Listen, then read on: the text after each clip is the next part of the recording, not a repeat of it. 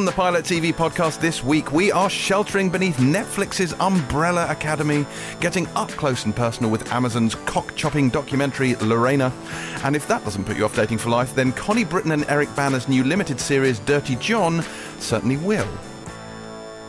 I'm James Dyer, and I'd like to welcome you once again to the podcast that began as an Empire podcast spin off, but like Star Trek The Next Generation, has since eclipsed the original in almost every way. Joining me on this week's podcast, as ever, are my two compatriots. On my right, a man who, and for the first time in pilot intro history, this really is true, received a parcel this morning addressed to Body Hilton. This is true. This Is this a true. bit like like Jesse the Body No- Ventura or Elle the Body Macpherson? Mm, No, I think it's the opposite of that. Really? Um, yeah, it's them cocking my name up. Not just once, by the way, on that box. So I didn't. Sh- I showed you the, Yeah. the label. Yeah. There was three other labels. There's four labels on this box, which came from New York, from a new TV channel, all addressed to Body. Wow. I want to meet them. Body. I want Well, to hang out with yeah. Body. I think He's this- the lithe, uh, non- special other version of myself that doesn't exist anywhere in my head.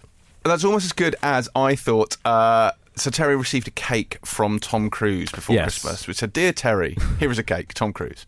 But what's really funny is Alex Zane also got one, and he tweeted about it, and his said, "Dear Zane, comma Alex, love Tom Cruise." It's like, hmm, someone needs to learn how to mail merge. That's amazing. I know. That- I want to see the list of the Tom Cruise cake receivers. Yeah, yeah. Globally, like Well, I'm really fascinated by that. I searched it on Twitter, and there are, Did we're a little elite group. oh yeah, um, of of of people. how many? Oh, oh, I don't know. Oh, okay. I don't Okay. know. I didn't go through Twitter and Oh, yeah. count them all. Hands up if I you've would have. received a coconut I- cake from Tom Cruise. I would have counted.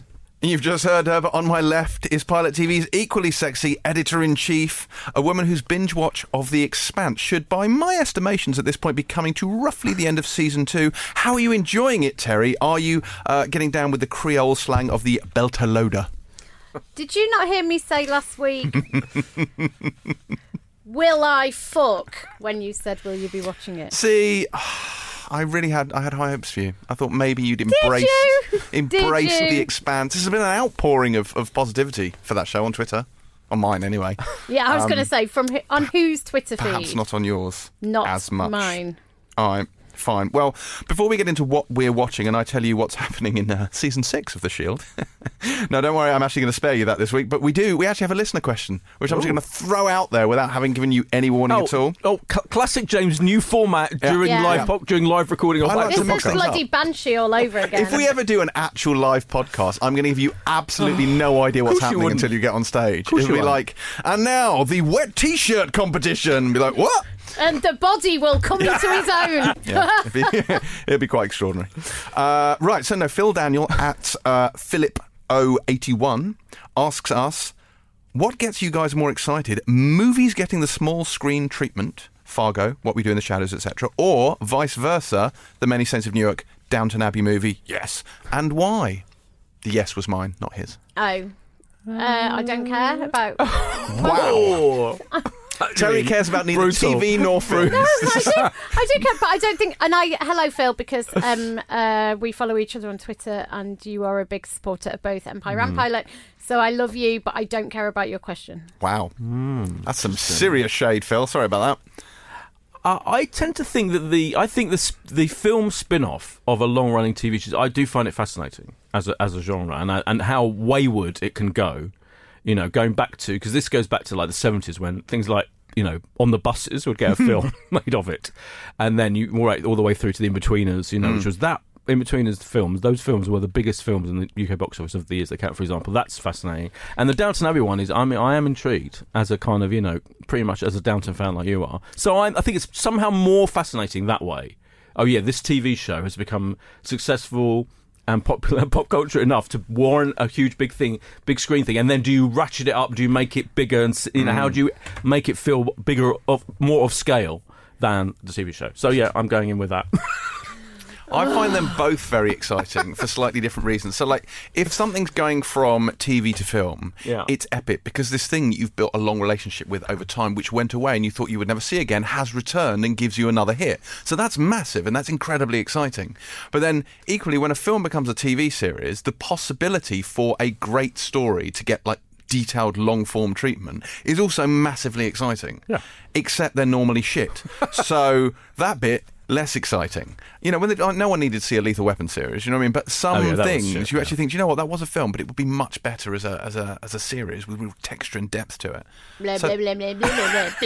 I think what I think I think Terry is producing now, and he's just saying, "Move the fuck on." I feel this. a lot like this. We've set the tone for this week's podcast. yeah. It's not going to be good for me. No. Um, all right, fine, Terry. What what what have you been watching then? Tell us, please. so uh, I've watched mainly two things. So, firstly, um, and this uh, was my viewing of this was prompted by Sali Hughes, um, the Guardian columnist, um, who's a friend of mine on Twitter, talking about this documentary called. Um, Abducted in plain sight. Abducted in plain Sight. Yeah, look. So, Boyd is holding up a piece of paper, guys. That's Um, what I was going to choose. Abducted in plain sight. So this is the story, James. This has got you hating it written all over it. Yeah.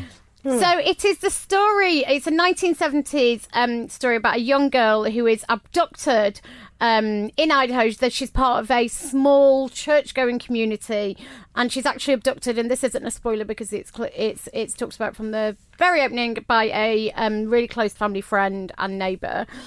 It sounds kind of, you know, your typical true crime, you know, kidnapped, whatever.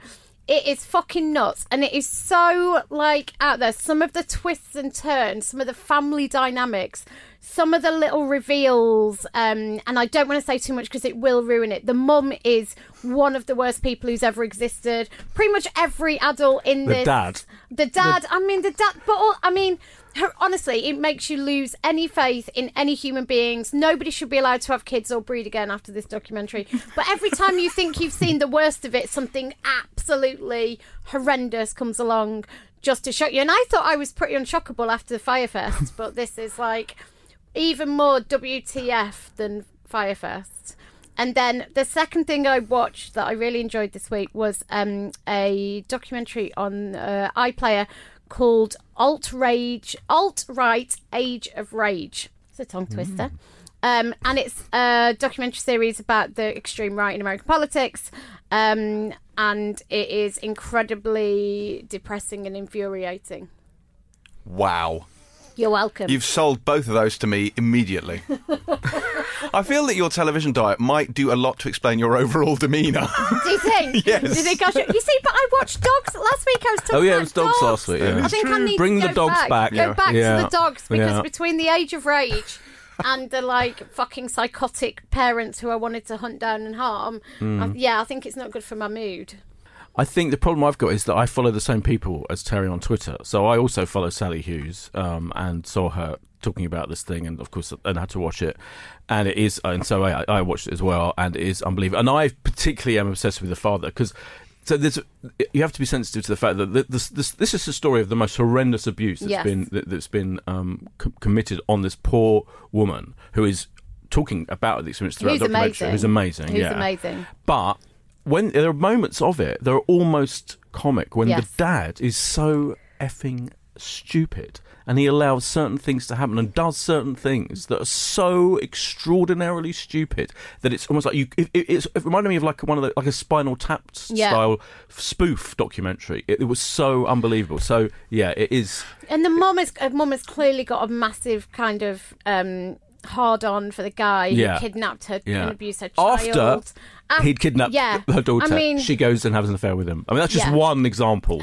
and you're Try literally going what and Yeah. and there seems to be the passage of time has lent them no kind of sense of perspective or or any kind of you know um there's no mea culpa element Hmm. to it where they go oh i did a terrible thing and it's just and it's really hard to describe because as i say it sounds like your bog standard kind of kidnapping documentary um of which i'm very familiar with but it just descends into being the most ridiculous and every and you're like did that actually just happen it's a bit like you're on glue Yeah. but it is definitely worth um, worth your time. Yeah. James. That is Yes. abducted in plain sight, and it is available where? on Netflix, Netflix. now. On Netflix. And the other thing, other more, another documentary. Now this, um, we I would have insisted we reviewed, but they wouldn't show it to us. And, but now it is, it is available. They, they had a big screening of it. This is the new David Bowie documentary, Finding Fame, which by the time this goes out on Monday will have been on on BBC Two on Saturday night, and it will be on iPlayer. And it is the la- latest and last. So they've had two previous documentaries by the same director, ninety minute, focusing on specific periods in David Bowie's life.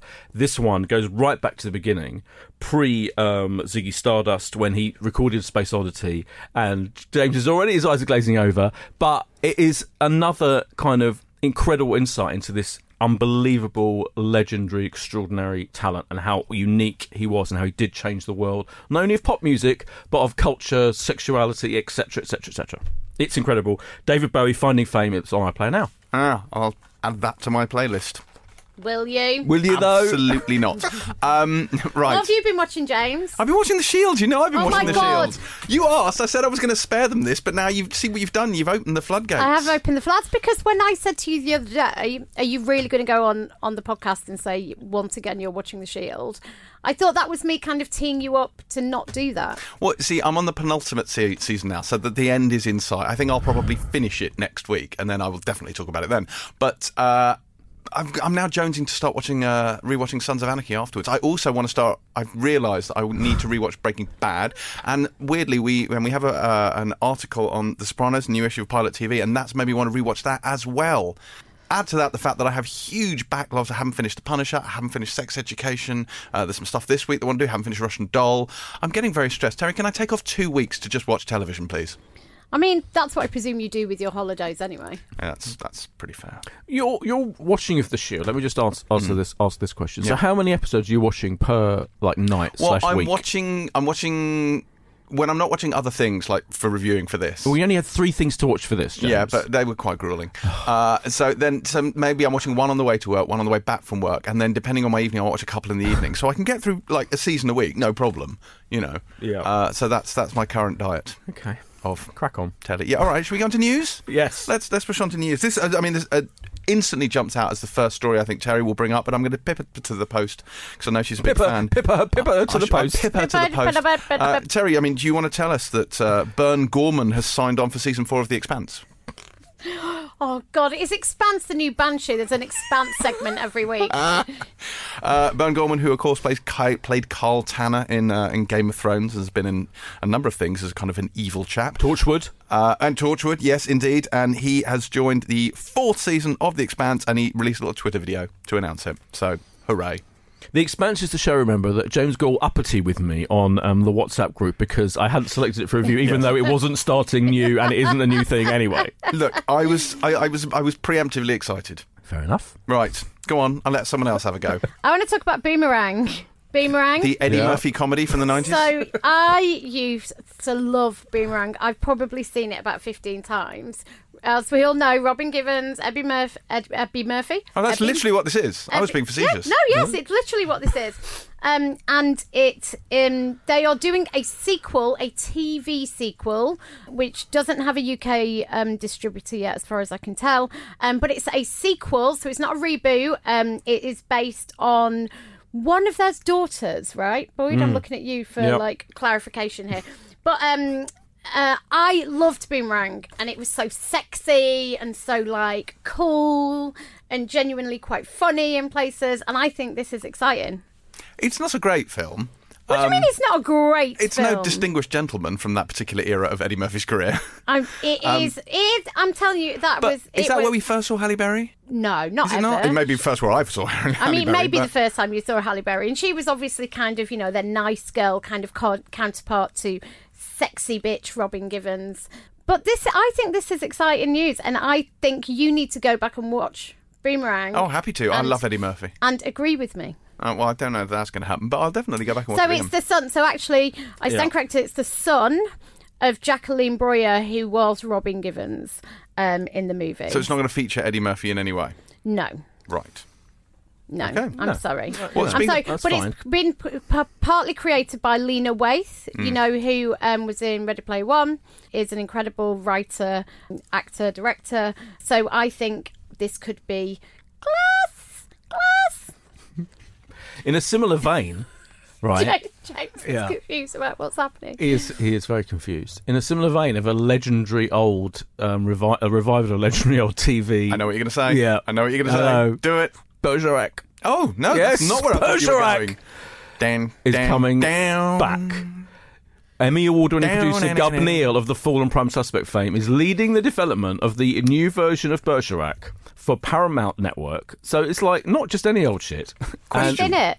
I don't know. We haven't announced. Is announced John who's in Nettle still alive? Yes. Yes. So he could be in it. Nettles could be in it. He was in um, Toast of London. You know that the, the one a very funny um, sitcom that Matt Berry does. He had he had a guest role in that, so he's still around. And a lot of jokes. There, a lot of the whole series was based on about, about in jokes about Bergerac, and now it's coming back in some way, shape, or form. I but used as yet, Bergerac. yes, yes. What, what? Where was it? So he's a, he's a, he's like he's a is it a detective or a PI or is he a police officer? Uh, yeah, he's What kind of he? like, he's got he's a police officer. And he's yeah, on- um, where is he? He's What- in Jersey. Jersey, You know how Jersey. now Yes. because of tax reasons, every single British film was filmed in Jersey. Yes. Yeah. And th- back then it was mainly Back known for then, Bergerac. yeah. Okay. Yeah. Yeah. I thought he was an antiques dealer. That That's Lovejoy. That's Lovejoy. yeah, yeah, yeah, yeah. you're He's getting confused with Ian McShane. Yeah. Oh. yeah, who was also still alive. I thought you were going to say Party of Five. oh no, oh go yeah, on, that's crack on. exciting. Party of Five is getting rebooted. Now, I've never seen Party of Five. I know it had Neve Campbell in it, and that's the only thing I know about it. Well, so it was about a a a family of five, which is five kids. Yeah. The parents um, die, I think, in a car crash. I want to say that's how everybody used to die in American Yeah. um, Yeah. TV shows. And the eldest kid, who was played by Matthew Fox, Fox, yes. um, he looks after all the younger kids, which included um, uh, Bailey Salinger. Was it? No, Scott Wolf. Scott Wolf. Scott Wolf, who yes. played Bailey Salinger, and um, as you say, Neve Campbell. Um, formative part of my TV watching as a teenage girl. But what is it? Is it a reboot? Is it a? Does it join them? It's not the same cast. Is No, it? it's it's a serious, complete reboot. Uh, been picked up by Freeform in the US, and it hails from the original creators, Amy Lippman and uh, Chris Keyser. Hmm. Don't know why it's happening, but it is. And will it be set at the same? T- will it be? I imagine it's set in the same contemporary. time? No, I Okay, imagine yeah, it's it has to be contemporary. right. Hmm. Yeah, it'd be a bit random otherwise. There you go. Party of five. Should have called it Party of six, really. if it's- Game of Thrones is going to shoot in the summer. The prequel. The But long prequel, yes. Long night. You yeah, said Game of Thrones is going to shoot in the summer. That's clearly not true. I mean, no, because it starts in April. Yeah. Uh, no, but the, the spin off, it leads you to believe you that the long night will arrive in 2020, which Oh, means okay. we won't have to wait, like, have a, a, a sort of Westerosi free, a Westeros free Right. year. Yeah. No, I agree. Yeah, Yeah. I agree with that. So Yeah. I, I think that's what they're gearing up for. Definitely. Yeah, Yeah. yeah. Yeah. Because they've they've announced the cast, the, the huge, glorious number of people in the cast. Yeah, Um, and Jane Goldman's show running. Yep. And I, I do believe she's getting her team together. Yeah, I'm sure. And, uh, yeah, I think it'll be. It'll, I'm excited. I'm mostly excited. I, I, thought, I think I said this last week with Jane Goldman running a huge big TV show. I think she's a mm. brilliant talent. Well, we shall see whether you know not being based on George R. R. Martin's books will, will help or hinder it. But also Game of Thrones here a little bit. Uh, Harry Lloyd, who played Viserys Targaryen in uh, Game of Thrones, is going to be Professor X in the third and final season of Legion, for it has been cancelled. But he's going to Fair be enough. Professor X in the final season. This is one of those weird shows, isn't it, Legion? Where it was like I watched it, like this is great, it's amazing, and then I just had no wish to watch the second Yeah, season. Yeah, same. Yeah, it's something about it. Yeah, it was like visually incredible. Yeah, but not compelling. a bit over the top, a bit Mm. too much. Sometimes, Yeah. sometimes. So, so it has a slight American Gods quality, but I think American Gods is more. it's more watchable. watchable. Not, yeah. not much more watchable, but it is more watchable. Yeah. yeah. Have you seen, as a Downton Abbey fan, have you seen the Julian Fellowes Downton Abbey news? No. You know, there's a new. This was announced only today. It's Friday as we speak. ITV commissions adaptation of Julian Fellowes' Belgravia from Carnival Films, the producers of Downton, to make it a big new ITV drama series. What's Belgravia about? Belgravia was his own novel, um, uh, best-selling novel adapted for the screen. Um, it's set in 1840s London, a tale of scandal and intrigue with wonderful characters spanning two generations at its heart. It's basically Downton Abbey in London in the 1840s. so it's like when Cousin Rose moves to London. but Right. it's like the Yeah. series. Yeah. Um, it's yeah, kind of London high society. What more can we want? And leads up to the Battle of Waterloo and all that. Wow. All right. All right. That's pretty good. Terry, guess what? What? Guess what? What? New Amsterdam has been renewed for season Oh, two. goody. Oh yes. Thank God. See, the network gods clearly agreed with me that it wasn't as terrible as you thought. You know, who who doesn't need a new mediocre hospital drama in their life? um, I want to talk about Lenny Henry and Windrush. Yes. Um, which actually I think is on during our review period for this week. Um, but it was only really only just announced. It's called Soon Gone: A Windrush Chronicle. And basically it's a collaboration between um, Lenny Henry, BBC Arts, um, the director of the Young Vic Theatre, um, and it's actually been done by Lenny Henry's production company. So what it is is it was in in response to all of the um, Windrush stuff. I think it went into production in August. And it's a series, and it's eight monologues set across seven decades, which tell various perspectives of the Windrush story. We haven't seen it, um, but it is on BBC Four on on uh, February seventeenth, which is a Sunday night at ten o'clock, and I think that will probably be worth your time. Yeah, and the fact they're showing all, so they're showing them in double bills. Yes. Um, uh, on consecutive nights. Yes. Okay. Michael B. Jordan has signed a first look deal with Amazon TV. That's pretty exciting. That's huge. Yeah, that's that's that's that's big news. Yes, Emmy nominee Michael B. Jordan. His Outlier Society Productions have set up a deal with Amazon TV. Interestingly, uh, it will contain an inclusion rider as part of the deal, specifying inclusive casting and crew. Yes, it's what he does. He has the same. My understanding is he has the same arrangement with Warner Brothers, Does um, he? who he has a relationship with, and they also um, commit to the same um, uh, diversity kind of. What was the word? Well, it's a di- it's a commitment Clause, to isn't it? Like a kind of, yeah, contractual- It is a, c- a commitment to diversity, which does include the um, inclusion rider. Anything else? Yes. Also announced uh, today is um, Stephen Merchant and Sheridan Smith are going to star in a BBC One series, The Barking Murders, which is a true crime series um, written by Jeff Pope, who's specialised. He is the king of taking very famous. He did The Moorside. He did Appropriate Adult. Um, I mean, he wrote Stan and Ollie, but he takes. He's the. He's the. I think he's like the foremost person who takes true stories and turns them into brilliant drama. He's such an underrated talent. I think he's fantastic. But I'm just kind of interested in the idea of Stephen Merchant doing a very heavy, serious Yeah. role alongside Sheridan Smith. Jaime Winstone's in it as well. I think that's an interesting Is it project. set in Barking or does it involve dogs? it's set in Barking. Right. it, it may well involve some dogs as well. And finally, have you seen? Did you see the Christopher McQuarrie joining the President is Missing news? No. Have you heard about the President? This is just a funny project, as far as I'm concerned. This is the series that's based on a novel of the same name by James Patterson and Bill Clinton. Mm. It's the. Yes. yes. Yeah, they Yes. co-wrote a novel. They co-wrote a novel, Terry. Insane. Yes, God. about a vice president who unexpectedly becomes president halfway through the administration's first term, and it's going to be made into a TV series. And Christopher McQuarrie, of all people, friend of the man who does twenty-five-hour podcast interviews with Empire, is exec producing it. James Patterson's a funny one. Like, I used to read his Alex Cross novels uh, a long, long time ago, but then it felt like he almost like franchised his writing. Do you know what I mean? Like He did, yeah. because he would just it would just be a novel. Yeah. James Patterson in association with the intern who wrote it. Yeah. and it would just be another one. Like he, he just farmed it out. Yeah. like the McDonald's of, Yeah. of crime fiction. I don't think I'm saying anything controversial when I say I don't think Patterson and Clinton sat down at a desk, laptops out, going right. What, what happens next, Bill? don't shatter my illusions. Right. Just saying. cynical boy. Yes. Uh, I have two more things to bring up. One, I'm certain. Like What? His whole thing is move on. the, the longest news section, the longest news section in the history of Unbelievable. podcasts. Unbelievable. Well, you're going to want to talk about this next one, I am sure, Terry, Go that on. Netflix has given Gwyneth Paltrow's Goop its own docu-series. How have you not mentioned this? oh my god, that is horrible. Yeah, Yeah, it's going to get is- its own series on Netflix very, very soon. Uh, it's an exclusive deal. Uh, The untitled series, presumably just called Goop TV, I've no idea. Uh, it's coming this this autumn, Kind and of, but what's it going to be? Because I mean, it says it will feature quality storytelling surrounding issues like mental, physical, and sexual health, presumably involving vagina steaming and jade eggs, which you stick up your bits. Um, yeah, it also address apparently larger questions that the Goop audience may have about leading, air quotes, optimal lives. I mean, here's the thing, right? I, I don't know, but I, all the women that I know think the whole goop thing is a total kind of I won't say sham because that's probably legally dubious, but I'd say I'd um, like to see her sue you. isn't Yeah. fully representative of what being a woman is actually about in any way, shape, or form. And so the only thing I'm interested in seeing is a brilliant documentary that gets inside Goop and tells you what the fuck Yes, it's all that's a about. good It's made by Goop. That seems Well, no, exactly. So, so as much as I'd love to see these kind of cult-like videos about, you know, putting a pipe up your ass and shoving, you know, cranberry juice through it, I think that does work.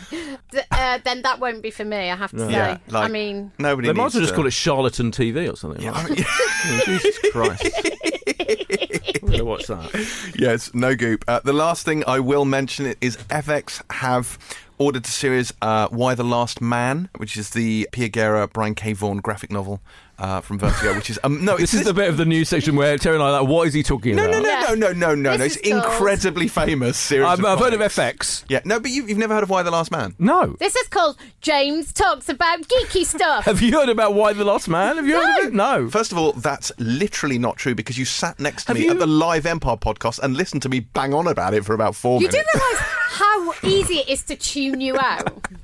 and you how read- often I do it. Right, listen, you, you go on about June every week. Yes. You go Oh on. my God, this is the don't new one. No, I'm not starting it. Don't start. You, you're there's other, you've what you've read every fantasy like big huge sequence Yes. of novels in the world ever, and Yes. the thing is, there's like loads of them, and they're all massively long. Yes. How do you find the time to read them in James between the is single. shield? James, is James is single, single. and James's entire life is built around his massive telly. How big's your telly, James? Not as big as Boyd's. No, I mean that's true. Yeah, but Boyd Boyd leaves the house quite a lot. Yeah, he does. It's true. Like Boyd's often out. I mean, last My- is to what- go to the Supreme store, but still.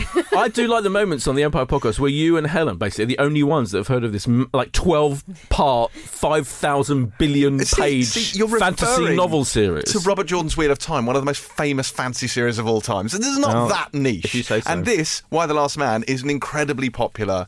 Uh, graphic novels, very, very famous. Yorick, who is the last man, played here by Barry Keoghan, uh, it lives in a world where there are no other men except for him and his capuchin monkey oh named. yes, this is the that sounds amazing. Yes, his thank you. See, Terry's back on board. A Yeah. capuchin It was the monkey that did it. named Ampersand, and the two of them, they are literally the last males, and everyone else is female. And there's Amazons, there's secret agents, and there's like it's the downfall of society. And it's you know, it sounds like a weird male fantasy, like being the only man Yes, left in it a world of women. It of sounds women. like a female Um, fantasy. I don't know if it's either in this. It's quite dystopian and it's really sad. Like it's a real tearjerker at the end, uh, but it's fantastic, and I'm very, very excited that this has finally because they were they've been developing this for ages. This has finally been ordered to series. So uh, yay, Yay. yay for How Yorick. okay. excited are you, Boyd? I'm quite excited by the monkey element, and I, we, we must. I know you mentioned it on the Bloody Empire podcast, but the Handmaid's Tale trailer is really good, which is exciting because I think because I think we most people I know felt the last season was disappointing or just Yeah. a bit much, like Too much. too much, and and the, and I think they've done what they needed to do, which is get us all excited for the next season with with an incredible trailer. Was it full of lols? Was it like really upbeat? No, No, but it just looked, not at all. it just looked very just stylish and compelling and interesting and. Well, it's always looked that way, but it's Yeah. also Yeah. really bleak and depressing and soul destroying, Mm, which is no, why but I think it's going to go. Sl- I think they're going down a slightly different route. Mm, I'll be interested when we come to review that because Yes. I, I skipped. I watched the first two or maybe three of season two, and then just thought I can't do this it anymore. was too much. Yeah, I mean, you weren't the only one. Yeah. Yeah. So we'll see. Maybe I'll, maybe they'll suck me back in. It's Who like knows? just submitting yourself to be kicked in the uterus over and over again every week. Which is not ideal. No. I don't want to kick James in his uterus. No, don't kick me in the Uh, uterus. Nobody fair. needs that. Right. It's time for reviews. First up this week, we have the Umbrella oh. Academy, which, which, contrary to what its title may suggest, is neither concerned with wet weather accessories or Resident Evil, but rather a Netflix original series based on the Dark Horse comic books, which of course Boyd will have never have heard of and will assume that I've made up. Yep. It revolves around a dysfunctional family of superpowered kids who all reunite when their adopted father suddenly dies. And also, they have to save the world. Boyd, you've got to have had no patience for this. A little bit, yeah. I, I mean, there is a uh, monkey in it. There is. Sim- similar I think you find, Boyd, technically, he's an ape because he's a chimpanzee. A good point, right? Okay, but that was my favourite thing about it. So it's quite complicated. There's, it's quite the storytelling is quite complicated. It establishes this group of people who are all born on the same day to mothers who weren't even pregnant until they knew these thing popping out of them, Mm. um, all around the world. They then get adopted by this weird, mysterious dude who doesn't seem to want anything to do with them. Once he's adopted them and is a real like you know stay away dad, is not, and that's rammed home very Mm. unsubtly by the tell not show script. And um, then this then but the, I suddenly and it's got a great cast of you know Ellen Page other people Cameron Britton Tom Hopper Mary J. Blige is in it you know She for is. God's sake Robert Sheehan being like really Robert Sheehan mean, being Robert Sheehan, really really yeah. Robert Sheehan kind of you know and and I thought okay and then at one point in the middle of it the ape arrives so Yes. this talking ape dude Yes. who's kind of in charge of. He was like he was like the kind of um, emissary of the man who's died, who who adopted the kids, and he seemed like a really cool guy. Pogo. yeah. So he, I, I kind of lit up when he arrived on screen. Then it got quite surreal, and there's like flashbacks to monsters being created out of nowhere, beating people up, and um, there's a guy kind of lives. The character seems to live on the moon. Maybe it's it's. I found it striving to be weird and surreal uh, and curiously unengaging, and yet I kind of admired the attempt to do it. And I didn't, but I- when I got to the end of that first episode, I didn't immediately feel right. I've got to carry on watching this. Unlike some of those recent Netflix triumphs, you know, I mean, it's nowhere near as compelling. Even as something like Sex Education, the storytelling of that really makes you want to carry on watching it. And of course, our favourite of recent weeks, I've forgotten the name of Russian doll. Russian Doll, thank you, and of Russian Doll, which is so the storytelling in that is so wonderful, and the, and the script is so um, brilliantly judged. In this, I thought I, I thought the dialogue was a bit clunky, so I didn't love it. No, It hasn't. It's an, It's tonally peculiar, isn't it? Do you know what I mean? Where it's at once quite serious and it's based on this quite dense mythology, but it has Yeah. a slightly heightened, almost comic feel to it in places, which is Absolutely, strange. yeah. And the characters are very stylized in the way they look and the way they act. Uh, like I struggled with that for maybe the first five minutes. I couldn't quite put my finger on like, is this a com- like is it, should I be laughing? But actually, it really sucked me in. And Pogo the chimpanzee.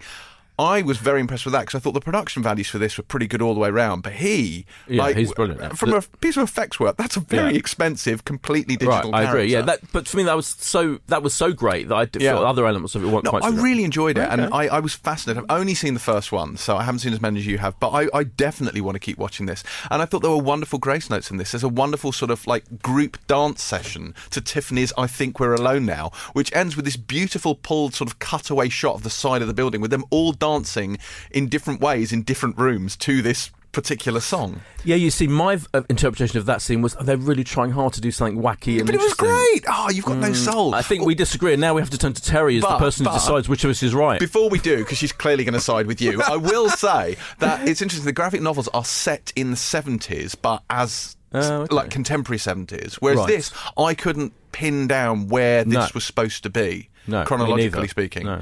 The one thing that did stick in my head, which probably says more about me than it does about the series, is there's a bit where someone sees the future and sees like devastation, post-apocalyptic stuff. apocalyptic, yeah, And it's yeah. like I couldn't tell when the world had ended. I was like, well, given that everything's literally still on fire, presumably about an hour ago. And then there's And another that bit really like annoyed me. Oh, oh, and there's another one where he says something like, "I've got seven days to save the world," Well, which I didn't work out how that tallied with the fact that he's already seen the end of the world. Yeah. Anyway, it's it's random, but look, I I like this. I'm a big fan. This shouldn't come as a huge surprise to you. I will definitely watch the rest of this. Terry, you thought it was brilliant, didn't you?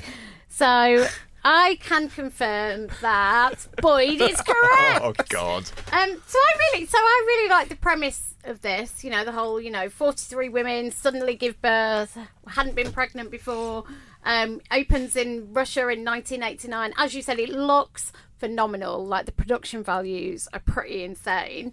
Um, and then you know this difficult childhood with this, as you say, this inexplicably kind of absent slash abusive father, and and you know they're reunited um, after he dies, and it's kind of about their really broken dynamic. Um, and it just the tonally, I, I enjoyed the fact it was a bit weird and a bit dark, but like Boyd, I found it slightly contrived. Um, I got to the end and didn't really feel asked to watch another one. Um, it's a bit like you know a really a, a slightly darker X Men. it's very X Men, yeah. Yeah, Yeah. it- but like you know, a little bit like you. would It, I was like, oh, is this what Dark Phoenix is going to be like? Maybe it is. um, so um, I don't. I just found I didn't find the storytelling that compelling. As I say, it looks great. Um, the character work and it was. I only watched one episode, so um, it all felt quite shallow to me. Um, and yeah, that was. I just kind of got to the end and I was like, okay, that was fine, but Worth I didn't noting, feel. it is superlatively violent for what it is. It is, and some Yeah. of the some of the set some of the set pieces around that are and they're well choreographed. I have to say, and they're well executed. Um, but- Especially because there's a character who's a kid visually Yeah. and, and is actually an old Yes. an old man who's Yes. who is whose incarnation bit is a of getting child, used which to. gets used to in the in, in the midst of all that violence, which is obviously a nice idea, but they do kind of run that home rather Yes, Yeah. repeatedly. yes, they do. This is the Umbrella Academy, and it is available on Netflix as of Friday, the Fifteenth. 15th of February, day after Valentine's Day. Correct. So go out on Valentine's Day and then come back and watch superhero children murdering people, I think. Next up, speaking of things that are appropriate for Valentine's Day, we have Lorena. This is the Amazon Prime documentary about Lorena Bobbitt, who went down in infamy back in 1993 when she lopped her abusive husband's knob off. It's executive produced by Jordan Peele, and I've actually watched it. whoa, Yeah. and it was a documentary and everything. But Gold but let's- star for James for doing his Yeah. work. Get me. But Terry, I suspect you have much you wish to say about this I first. do. So, um, so I really like this. Um, like feels like the wrong word, bearing in mind what it tackles, and Yeah. I think it does a brilliant job of redressing, which I think has been kind of a. Um, a real injustice done to Lorena Bobbitt. So everyone knows the story. Um, you know, she while he was sleeping, she chopped off her husband's penis um, Yes. and drove away with it. I think cobbed it out of a, win- a window. and Which is arguably the best part of this. and you know, in the ensuing years, um, he got quite a lot of publicity out of it. Became a porn star at one did. point. Um, uh, and she's largely been really quiet in the what twenty five years since. Hmm. And there were. I know at the time she'd said that you know she basically snapped after years of abuse and that he had in fact raped her that evening. Um, he has been accused by other women he's been in relationships with since um, of uh, violence He's been to prison, I believe. and he has been to prison and he's always denied it um unsurprisingly what i thought was really great and, and i think this is the touch of jordan peele so jordan peele has you know we interviewed him recently for empire and what he talks about is what he's really concerned with is kind of social issues and how they kind of manifest themselves. Um and i think that's probably what he was drawn to in this story. And so what it's really about is a story of um domestic violence of spousal abuse. And what it does it platforms um, Lorena Bobbitt in a in a really considered, careful way. I think this woman has been the butt of jokes for 25 years. As a woman, let me tell you that there is always some guy who goes, "Oh, don't let her do a Lorena Bobbitt." It's become the punchline for psychotic. Unhinged women. All men are, seem slightly afraid that all women are going to chop off their cocks, um, and it's become the kind of like you know the kind of tossed in joke that, and she's come to represent a kind of, as I say, damaged, deranged woman. It's the first time she's I've seen her properly be able to kind of give her not her side of the story, but really kind of talk about what happened um, and why she ended up in the position she did. I think it was handled really sensitively, really carefully, and I I hope it kind of goes a little bit of the way to stop it becoming this kind of punchline because ultimately she speaks to this in this insane abuse she suffered sexual violence physical violence emotional violence and no matter what ended up happening to him that's very much kind of the story that she tells as part of this and and the consequences of that violence both on her and that and and on him and the kind of greater trauma that that leads to so I think it was much needed, and I hope it gives people a kind of an opportunity to really to to look deeper than the headline and the punchline and the fact that you know she chopped his cock off and all of that. well, that's the thing is, it's hard to get past that. This is a documentary about a woman who cut her husband's dick off. Like that's that's Yeah. your top level log line, and it's Yeah. quite difficult to see past that, as it was at the time. I think it was an interesting one because this was early '90s, and this really brought sort of spousal rape into the spotlight in a way that because people hadn't really talked about it No. before then, uh, and so actually it was very important. So while she did become a punchline, it was also quite important in, in sort of making that part of the conversation. But I don't know if it ever was really part of the conversation. That's the thing. I think it, it got Hmm. tabled and then people kind of dismissed it. And I think actually what's really helped her story has been uh, movements like Me Too, because I think it's allowed previous cases to be recontextualized. And I think Yeah. that's what we've seen with her. Yeah. This this tone uh, like, this was an interesting one because I think they deal with it very well. And the reason, the thing I think they did very skillfully is this starts with the incident itself, and they deliberately lay a kind of vein of humour through it because you cannot talk about this without finding at least part of it funny. It's horrific. It is Yeah. horrific, and what happened to her is horrific, but ultimately the act and the fact that she basically ran off with it, and then th- and then you got police hunting for a knob in a field. It's just inherently funny, and they do play to that, but they do it sensitively, and they have Yeah. like talk show hosts talking about it, and you have policemen who refuse to say, as they say, the p word because Yeah. I'm fairly certain you can't say that on the radio. I mean, it's absurd. But what I think, but what I think is absolutely brilliant about this documentary is more than that. I don't think it's just being sensitive, and I don't. Th- I think what it's doing is it's taking this cultural moment, and th- and there's a kind of subgenre of documentary. Remember the OJ documentary that ca- that arrived. Just when the um the drama did, you know, just before there was like a five part, Mm. Yes, yes, seven yes. hour BBC. OJ, yeah, which was shown on BBC, and it was incredible because it took that moment, that kind of social moment and turned it into this incredible, made you rethink everything you thought about, and this makes you rethink everything you thought about Yeah. this incident to the point where those moments where actual police people are still kind of wryly being comic about the whole situation, it makes you feel queasy.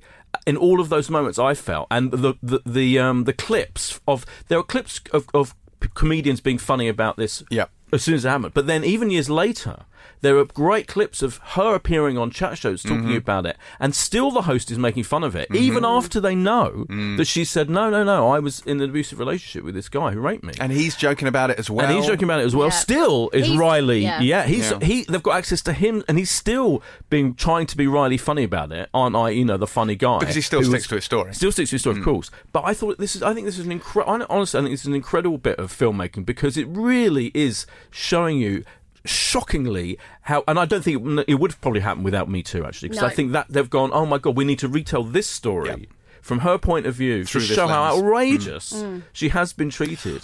and obviously, there's the comedic aspect, but they t- deal with that so well, and it's so fascinating. when you look back, and, and again, it's a very gendered thing, isn't it? When you look back, all the men from Yes. police on down, Yeah. they all take his side Yeah. because ultimately, in their head, the narrative is crazy woman cuts man's Well, dick off. also man's? Uh, I'm speaking to you two as men. Isn't it a man's greatest fear Yeah. that a woman is Yeah. going to chop? when your I'm on the cock off? podcast with you, Terry, always. But you know that is. And yeah, I you, think c- it's im- yeah. For me, you can't think of anything that feels like it would be the most painful thing you could possibly imagine. Yeah, absolutely. It- yeah. but it goes- and, and and more than that. well, of course, yeah, yes, and it, it's- it goes right to the heart of your Yeah. masculinity, right? Yeah. what Yeah. are you if you don't have Right. a penis? And the only thing worse than having it cut off would be rummaging through a field looking for Looking it. for I it. can only assume. And I, I, Um, I mean, I think you know, there's always there is always a um, uh, people are- tend to believe the man in these circumstances. That's just part of the way society's been, especially 25 years ago. 25 years ago, when domestic violence wasn't really spoken about that much, sexual violence, you know, there were still people. You've got to remember, when was it actually made illegal to rape your own wife? There were, Yeah. there were, Yep, there yep, was yep. a long time. and there's when- still states when it happened that wa- Yeah. it was still legal. yeah. I can't imagine what it must have been like to be her for the last 25 years. I think it's not dissimilar to Monica Lewinsky. Yeah, right, I was gonna- yeah. You know, Yeah, we've got these yeah. women who were, and um, Desiree, what was her surname, who was um, raped by Mike Tyson. Mm. And you have these women who have become global figures of ridicule due to an event that happened to them that was perpetrated to them by men. And I think Monica Lewinsky is much in the same place where through one, and it's obviously different because that was a consensual relationship, but these women become pilloried and become figures of fun. Come back in 10 years and people will still be making jokes about Lorena Bobbitt. They just will. And one thing I just want to say as well, I think the actual filmmaking of this series is, is, is great. There's something you know very there's there's a real art to the way they've put this mm. stuff together. it's You know, very like, well done. You think of the R. Kelly documentary, which, which is brilliant, but it's definitely yes. functional. Yes. That probably quite rightly in a way because they're telling a story that's still playing out now. And whereas this, the way they use the archive and the way the, just the graphics It's very and everything, slick. it's very very, slick. well done. Yeah. And this is how many parts is? Four parts. This is a four-part uh, Amazon series, and it Amazon Prime also Amazon Prime. Friday the fifteenth. Also, everything's on Friday Yeah. the 15th. So, again, you've been out on Valentine's Day, you've maybe been on a date, come back. This is the ideal thing to watch the day after. Yeah. I mean, I don't think it is a coincidence. I have And to that say. is Lorena on Amazon Prime. Lastly, this week, we have a show that I have variously referred to in conversation as Dirty Phil and Stinky Pete. I've had real difficulty remembering the name of this show. It is, however, Dirty John, and it's based on the LA Times true crime podcast of the same name. This adaptation aired in the States towards the tail end of last year, but it finally arrives on these shores this week thanks to Netflix. It's the true story of Deborah Newell, a successful businesswoman who begins dating this handsome doctor called John Meehan. Uh, she's been married several times before and is looking for love. He, however, seems, shall we say, a little off. I found this incredibly stressful viewing. uh, it's it's it's with I don't it's like it's a dramatization of actual events. So so spoilers abound if you choose to to look up what actually happened, which obviously I did.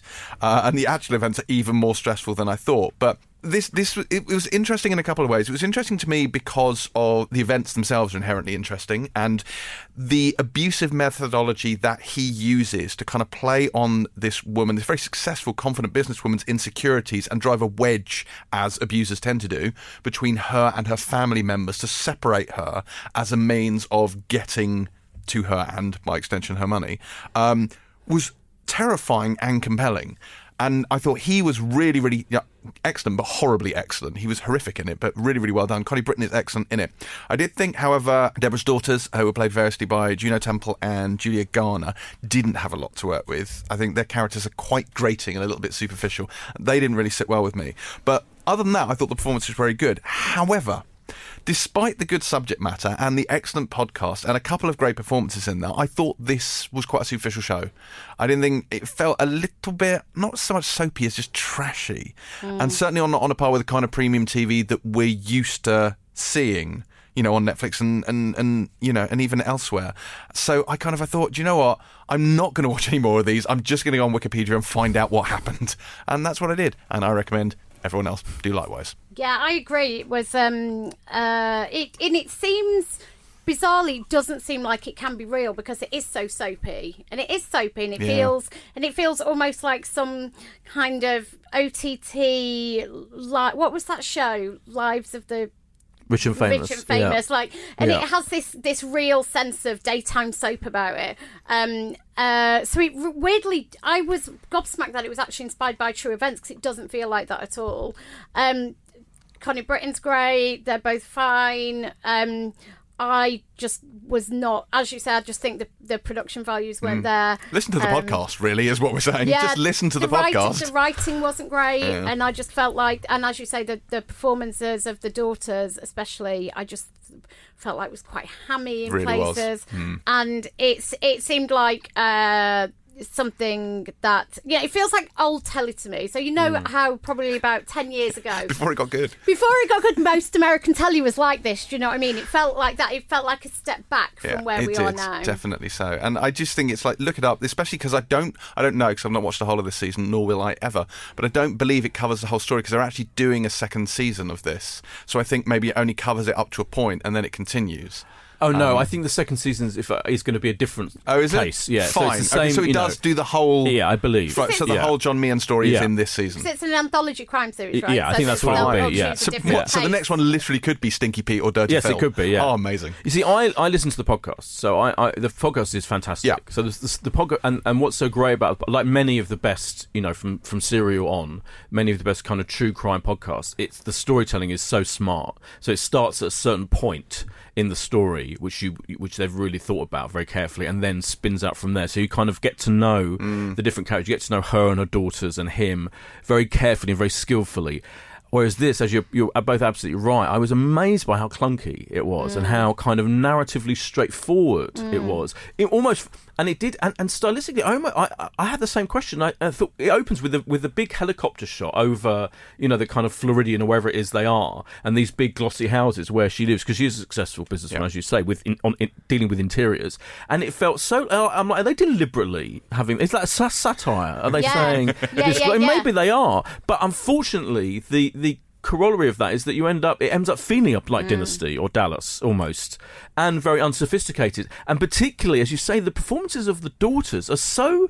Kind of different. Connie Britton is mm. fantastic. She Yeah. is phenomenal. Like to me, I, they couldn't have done the casting of her is, especially when you listen to the podcast, it's absolutely brilliant because she's so real, and yet the daughters are being quite unreal, and kind of he's a little bit in the middle. Eric Bana has a tough job because he's got to be this ludicrous kind of fake man. I just felt, yeah, moments of it were, were again almost. There's a bit in the hospital where he's working as a dodgy anesthesiologist, oh God. and this poor woman. Oh my God, And it know was like, what yeah, it was about. like a kind of comedy horror. This is the whole thing. Like, if it wasn't based on true events, you'd be like, the plot is It's ludicrous. ridiculous, like, he's, yeah. he's an anaesthetist who is stealing the Yeah. anaesthetic from the patients and letting them be in pain so he can go and like inject it or do whatever he Yeah. wants to do it himself. And there's that bit where she goes on the first date with him, and he comes back and just goes into her bedroom and lies on her bed, and she has to ask him Right. to leave, and he doesn't want to leave. And then they have a second date, and you're like, what is wrong with you? Yeah. Warning Right. signs. Yeah, and unfortunately, and in the podcast, h- listening to her explaining that is so fascinating. She literally is. This is a woman, a very intelligent, as you say, explaining how this man had this power over her, this coercive power over her, and yet, and that they haven't managed to dramatise No. that. And and it, there's eight. I mean, we should say there's seven more hours of this to go.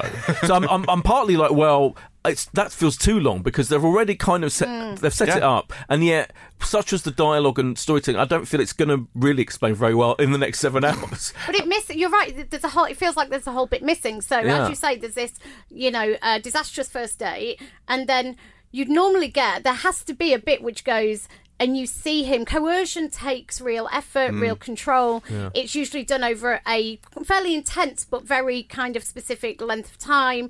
It's all encompassing. It's uh, and you don't see that. He literally just like he calls her up and they have a fairly kind of run of the mill conversation. You're meant to believe that one phone, phone conversation and she is firmly under his power. It's so just- there's a whole leap which I think does a disservice presumably to the story and also to the nature of co- coercive control.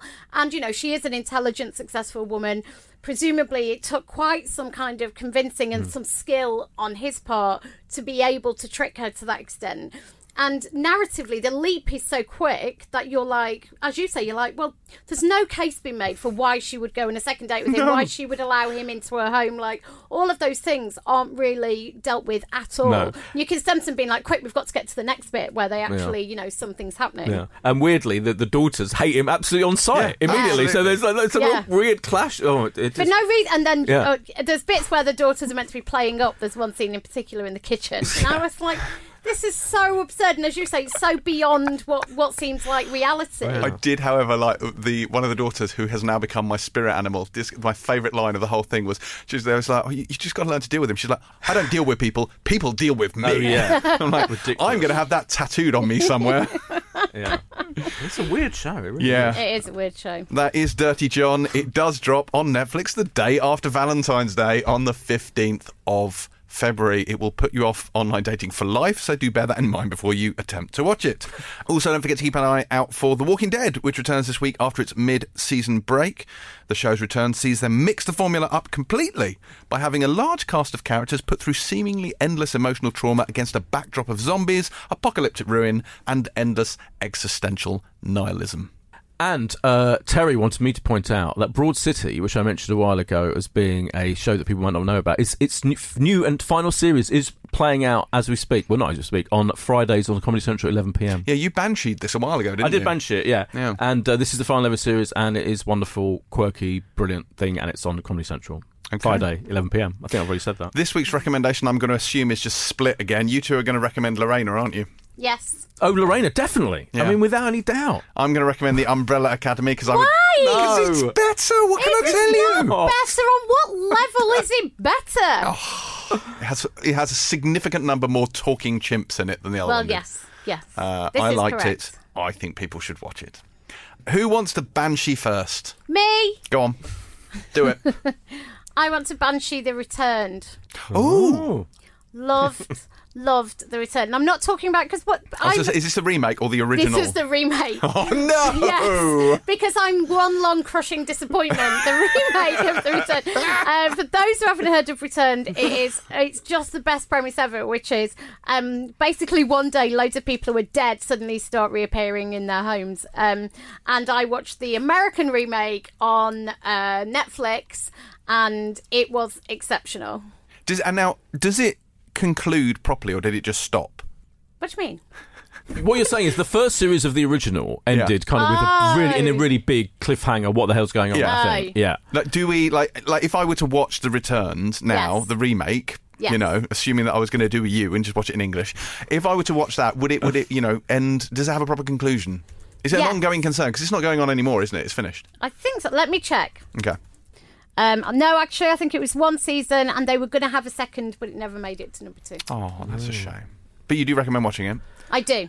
Okay. I think it's still on Netflix or And is it, is it was. Les Revenants? Is that the French one?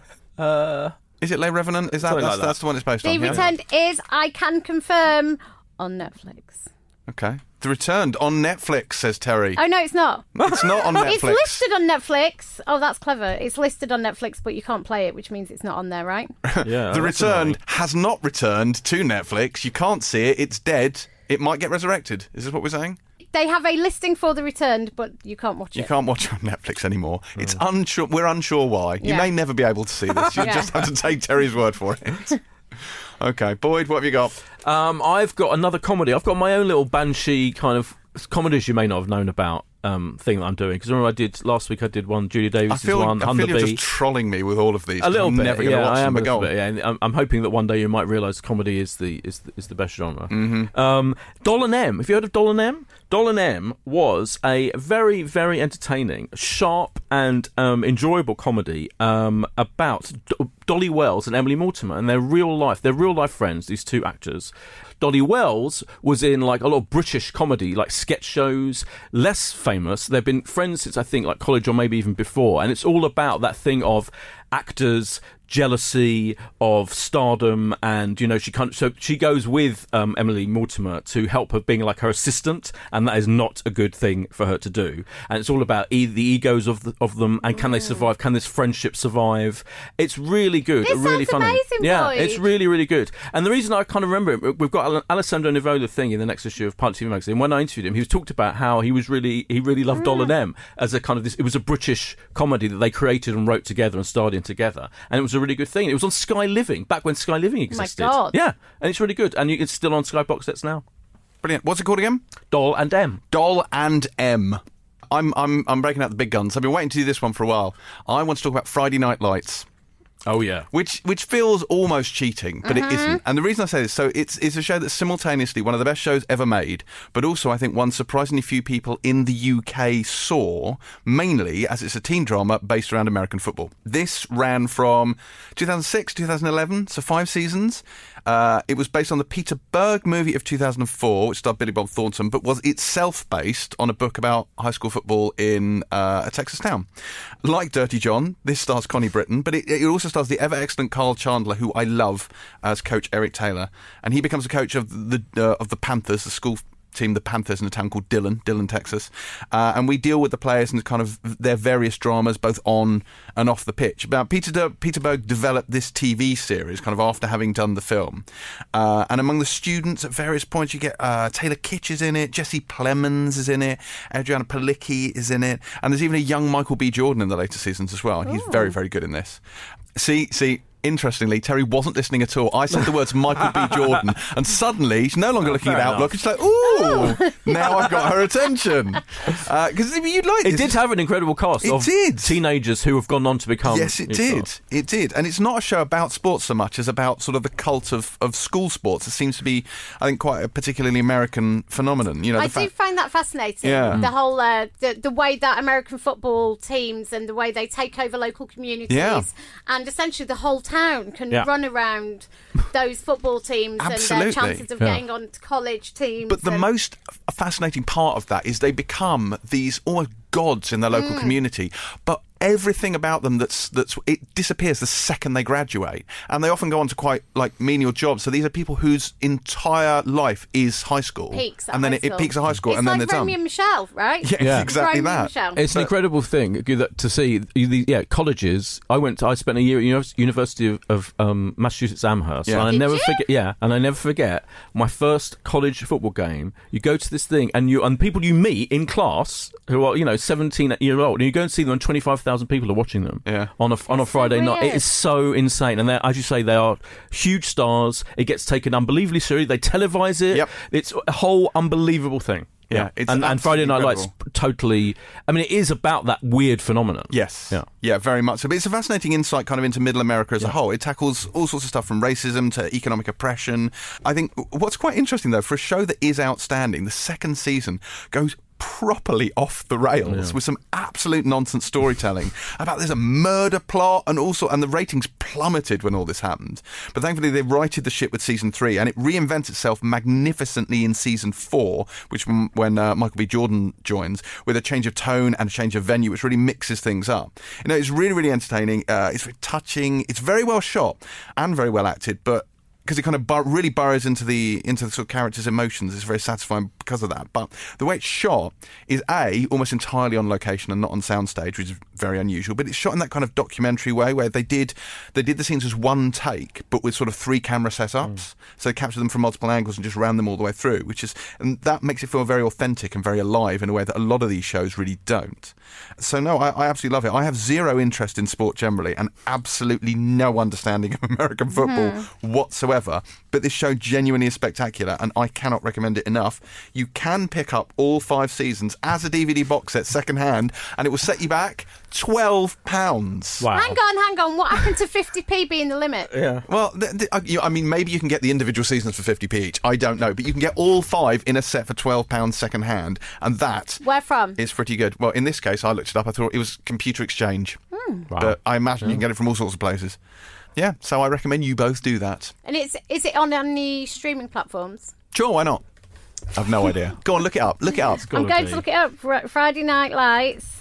You can definitely get it on iTunes. I know that because I Yeah, had a look but at that's it. going to be quite expensive. Yeah, yeah, it'll be more expensive than that, More expensive than true. £12 for the I'm, whole show. I'm going to guess it's on Amazon. I'm sure it's on Amazon. It's on American Amazon, but not UK. Oh, There you go. It's on American Amazon, but not UK Amazon Prime. Uh, so I, I refer you once again to the £12 box set that you Yes. can pick up second hand. And that is it for another Pilot podcast. What's that? You've not been onto iTunes to leave us a five star rating? For shame. Please address this injustice immediately. Uh, in the meantime, if, like Phil Daniel, you wish to have us discuss something, then do hurl your questions at me on social media at James C. Dyer or at any one of us, or at Pilot more generally at Pilot TV Mag. Do join us next week for more of the same, and if you do manage to pick up a copy of Friday Night Lights, rest assured that it will be the best £12 you've ever spent. Clear eyes, full hearts, can't lose. Pilot out.